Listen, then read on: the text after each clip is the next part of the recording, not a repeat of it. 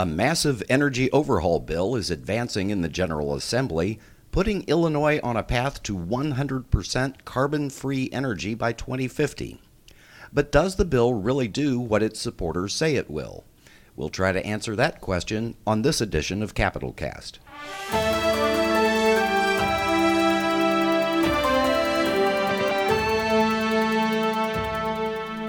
Hello and welcome to Capitol Cast, a regular podcast of Capitol News Illinois. I'm Peter Hancock and I'm here with our State House Bureau Chief, Jerry Nowicki.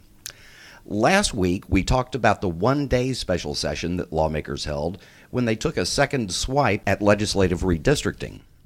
Also, that day, the Illinois Senate passed a massive energy overhaul bill that was aimed at weaning the Illinois power industry off of carbon emitting fossil fuels. This week, the House came back for another one day session of its own to take up that energy legislation, and they ended up passing a slightly different version of the energy bill. Here's House Speaker Emanuel Chris Welch, a Hillside Democrat, talking about what the bill does. This bill provides a clear path to reducing our carbon emissions. It puts Illinois on a clear timeline to a greener economy. It makes significant investments in the development of renewable energy. It protects jobs and people in your communities. So, Jerry, you have been covering this in pretty extensive detail. Uh, can you talk to us specifically about what the bill does and whether or not that quote there from Speaker Welch is an accurate representation?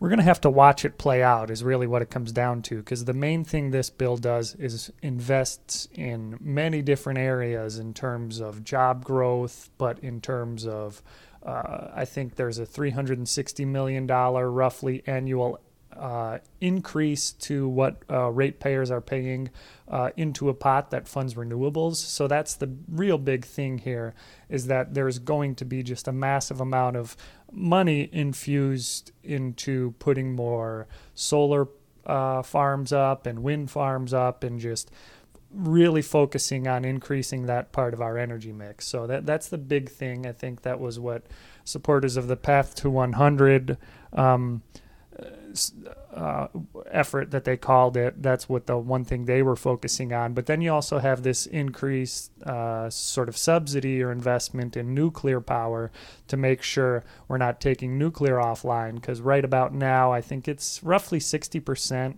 maybe a little bit less than that, of Illinois' uh, energy mix is nuclear power and then it's only seven or eight for renewables. So with that money, you're really making it so that that you can focus on those carbon-free emissions. But um, as we'll hear later, there's some questions about the reliability of it, and there are some provisions in the bill that that could allow fossil fuels.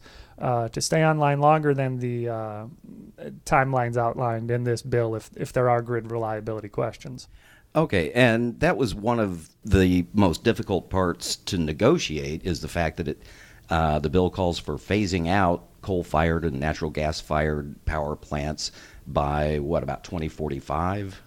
Yeah, from um, from 2030 to 2045, there will be various gas plants and oil and whatever else plants going offline, depending on the ownership structure, whether it's municipal, whether it's privately owned. But that that's the timeline.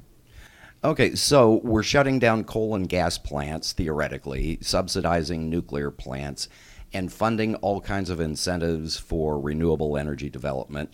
Republicans weren't buying the idea that there will be enough renewable energy to replace all of the coal and gas, especially in downstate Illinois. Uh, you talked about the nuclear plants, which are primarily the Chicago area and northern Illinois. Uh, let's listen to Springfield Republican Representative Tim Butler talking about that. When you turn off these power plants in southern Illinois, and mind you, MISO the power grid that covers most of Illinois geographically, when you turn off these power plants, we're going to be getting power from that coal plant I saw just across the river in Indiana last week, that coal plant that I saw just across the river in Kentucky last week. 50% of the energy generated by MISO comes from coal. You're not doing what you think you're doing with this bill. Okay, so there was a lot of concern about whether or not you can get enough energy out of wind and solar, especially here in Illinois, uh, to replace all of the coal and uh, coal and natural gas energy. Uh, how does how do the proponents of the bill respond to that? Uh, what are the provisions in the bill to deal with it? Yeah, so every five years, there, uh, I think it's the Illinois Commerce Commission and the Illinois EPA and one other uh, entity. Uh, they're there to look at grid reliability and see if we're producing enough energy to power the lights and whatnot. So I had asked uh, Leader Jay Hoffman, who was one of the lead negotiators, and his uh, the Prairie State uh, Energy Campus, which is another coal plant like uh, the City Water Light Power that is in Representative Butler's district, that has to go offline by 2045 under the bill. And I think you'll play a clip of that shortly. But essentially, he said. Um, that's that that's what they're doing is looking at it every five years. Okay, let's listen to Representative Jay Hoffman uh, you were asking him whether or not these concerns were legitimate. I think it's it's very legitimate, and so we built that into the bill. There, there are reliability checkpoints every five years. That was very important to all of us because we want the lights to go on, we want the heating and air conditioning to work. Okay, so they're going to do these checks every five years, uh, and if there's not enough renewable energy coming online, am I understanding this right? That they they will extend the life of the coal and gas plants. Yeah, the, they might pick or choose. I asked that point blank as a follow up question, and Representative Robyn Gabel told me, yeah, they'd, they'd have to consider that. So, I mean, there's there's a lot of there was a lot of emphasis put on those closing dates, but there is a little bit of flexibility too. And uh, lawmakers have said all along we sort of re-examine en- energy every five years or so. So five years from now, I bet you Exelon's coming back and looking for further subsidies because they've they're getting the 694 million roughly whatever it is for five years. So th- there's going to be a reexamine uh, reexamination of this uh, certainly as we go along. But the big thing is that there's going to be a boom in, in renewable energy uh, projects with, with the added funding that they're uh, putting for renewable energy credits. Okay, and so in addition to that, I guess they're anticipating a lot of people who currently work in the coal industry at coal fired power plants, at natural gas plants, they will be displaced and they will have to find work elsewhere. Um, and they there were efforts to make sure that uh, the jobs are available uh, to lots of different communities, especially communities that have been hard hit by pollution uh, from the fossil fuel industry. Talk a little bit about uh, what what those provisions do. Yeah, so they call that part of uh, the displaced coal workers and whatnot. They call that the just transition piece. Um, they're really looking to, uh, well, uh, when it comes down to it, the bill invests 180 million dollars in that uh, aspect of it, which is workforce training programs, incubators for small uh, uh, renewable groups and, and really trying to increase equity with certain training programs and access to capital and, and other types of just just there are program after program for, for stuff like this. It's really hard to sort of quantify it all mentally as you read through the thousand page bill and whatnot. So, but the other thing I should note on here is is what we're uh, anticipating for the cost of all this. And you know, I've mentioned a lot of programs, a lot of nuclear, solar, whatever investments, and the workforce initiatives. So. Um, there have been varying estimates, but what the bill negotiators in Senate and House believe is it's about three to four percent increase on the average ratepayer bill. It'll be, I think, about five or six percent for a business on their bill, and more than seven percent on an industrial bill, which the Illinois Manufacturers Association says that's a major increase when you consider what big uh, portion of a manufacturer's overhead is energy. That's a that's a major increase to what they're dealing with. Okay, and so we still come back to that question though about whether or not this is actually going to happen. And on Friday, we had a chance to talk uh, very briefly with Governor Pritzker, and I asked him about the fact that we have the schedule for phasing out fossil fuel plants, but there is not a hard and fast schedule for bringing new green energy projects online. and whether or not there could be a mismatch between the timing of the two. And are we just sort of banking on the idea that if we subsidize it, they will come? Let's listen to what Governor Pritzker said there is a great deal of interest, certainly in uh, in the energy community, in the clean energy community, and coming to Illinois because of the bill that was passed. So, when you say, you know, hoping, uh, there's been a lot of discussion with many of those companies. They have a great interest in whether Illinois is a clean energy state because, well, they think that they're going to come here and do business here, and I think that's good for our state. Okay, so he seems very optimistic that this can happen. Uh, we did get some statements uh, as soon as this bill passed Thursday night. Uh, a lot of statements came through from people saying they supported it. Uh, the governor is expected to sign it if and when it reaches his desk, but it has to go through one more hoop. Uh, still has to be passed by the Senate because this is not the same version of the bill that the Senate passed. Uh, what are we expecting from the Senate?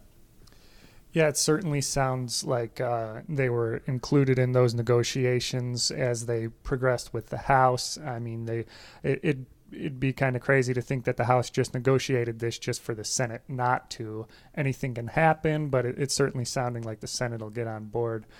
Um, the one thing I do want to note is the, the, the environmental piece to this that we kind of gloss over when you look into all these nitty gritty and all the programs it instates and and just the wide ranging scope of it is is you had the uh, lawmakers, the environmental groups that stood up here and said, you know, our climate can't wait really on this. Um, you know, we're seeing the effects of global climate change across the world, and Illinois has to do its part not only to decrease uh, carbon emissions, but also just set an example of the type of legislation other states can uh, enact to to get something like this moving and to to sort of uh, accelerate that shift to renewables. And and the main thing when it comes down to it, uh, this is America. It comes down to investment. It comes down to money, and 360 million dollars a year is is a lot of money.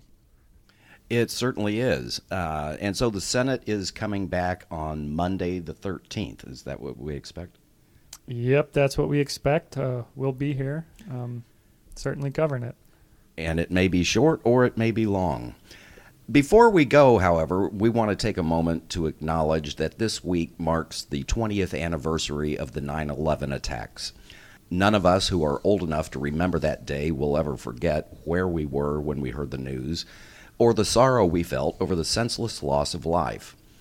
We also will never forget the heroism of the firefighters and other first responders who came to people's aid at the World Trade Center and the Pentagon. On Friday, September 10th, Governor Pritzker, along with many, many firefighters and their families, marked the occasion by laying a wreath at the Firefighters Memorial on the State House grounds in Springfield. Here's a little bit of what the governor had to say. 20 years ago tomorrow, the heroism of our nation's first responders became universally understood by every American. Thank God for our first responders, many of whom gave their lives that day.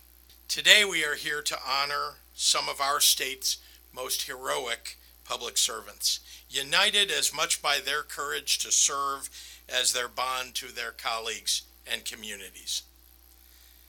We all live in a safer world because our firefighters respond to our community's most daunting emergencies unwaveringly and unselfishly. They run toward danger so others can run for safety. They risk injury so others can survive. They endure trauma to alleviate ours. And with that, we'd like to extend our own thanks to all the first responders out there who keep us safe, as well as all the service members who continue to protect our country.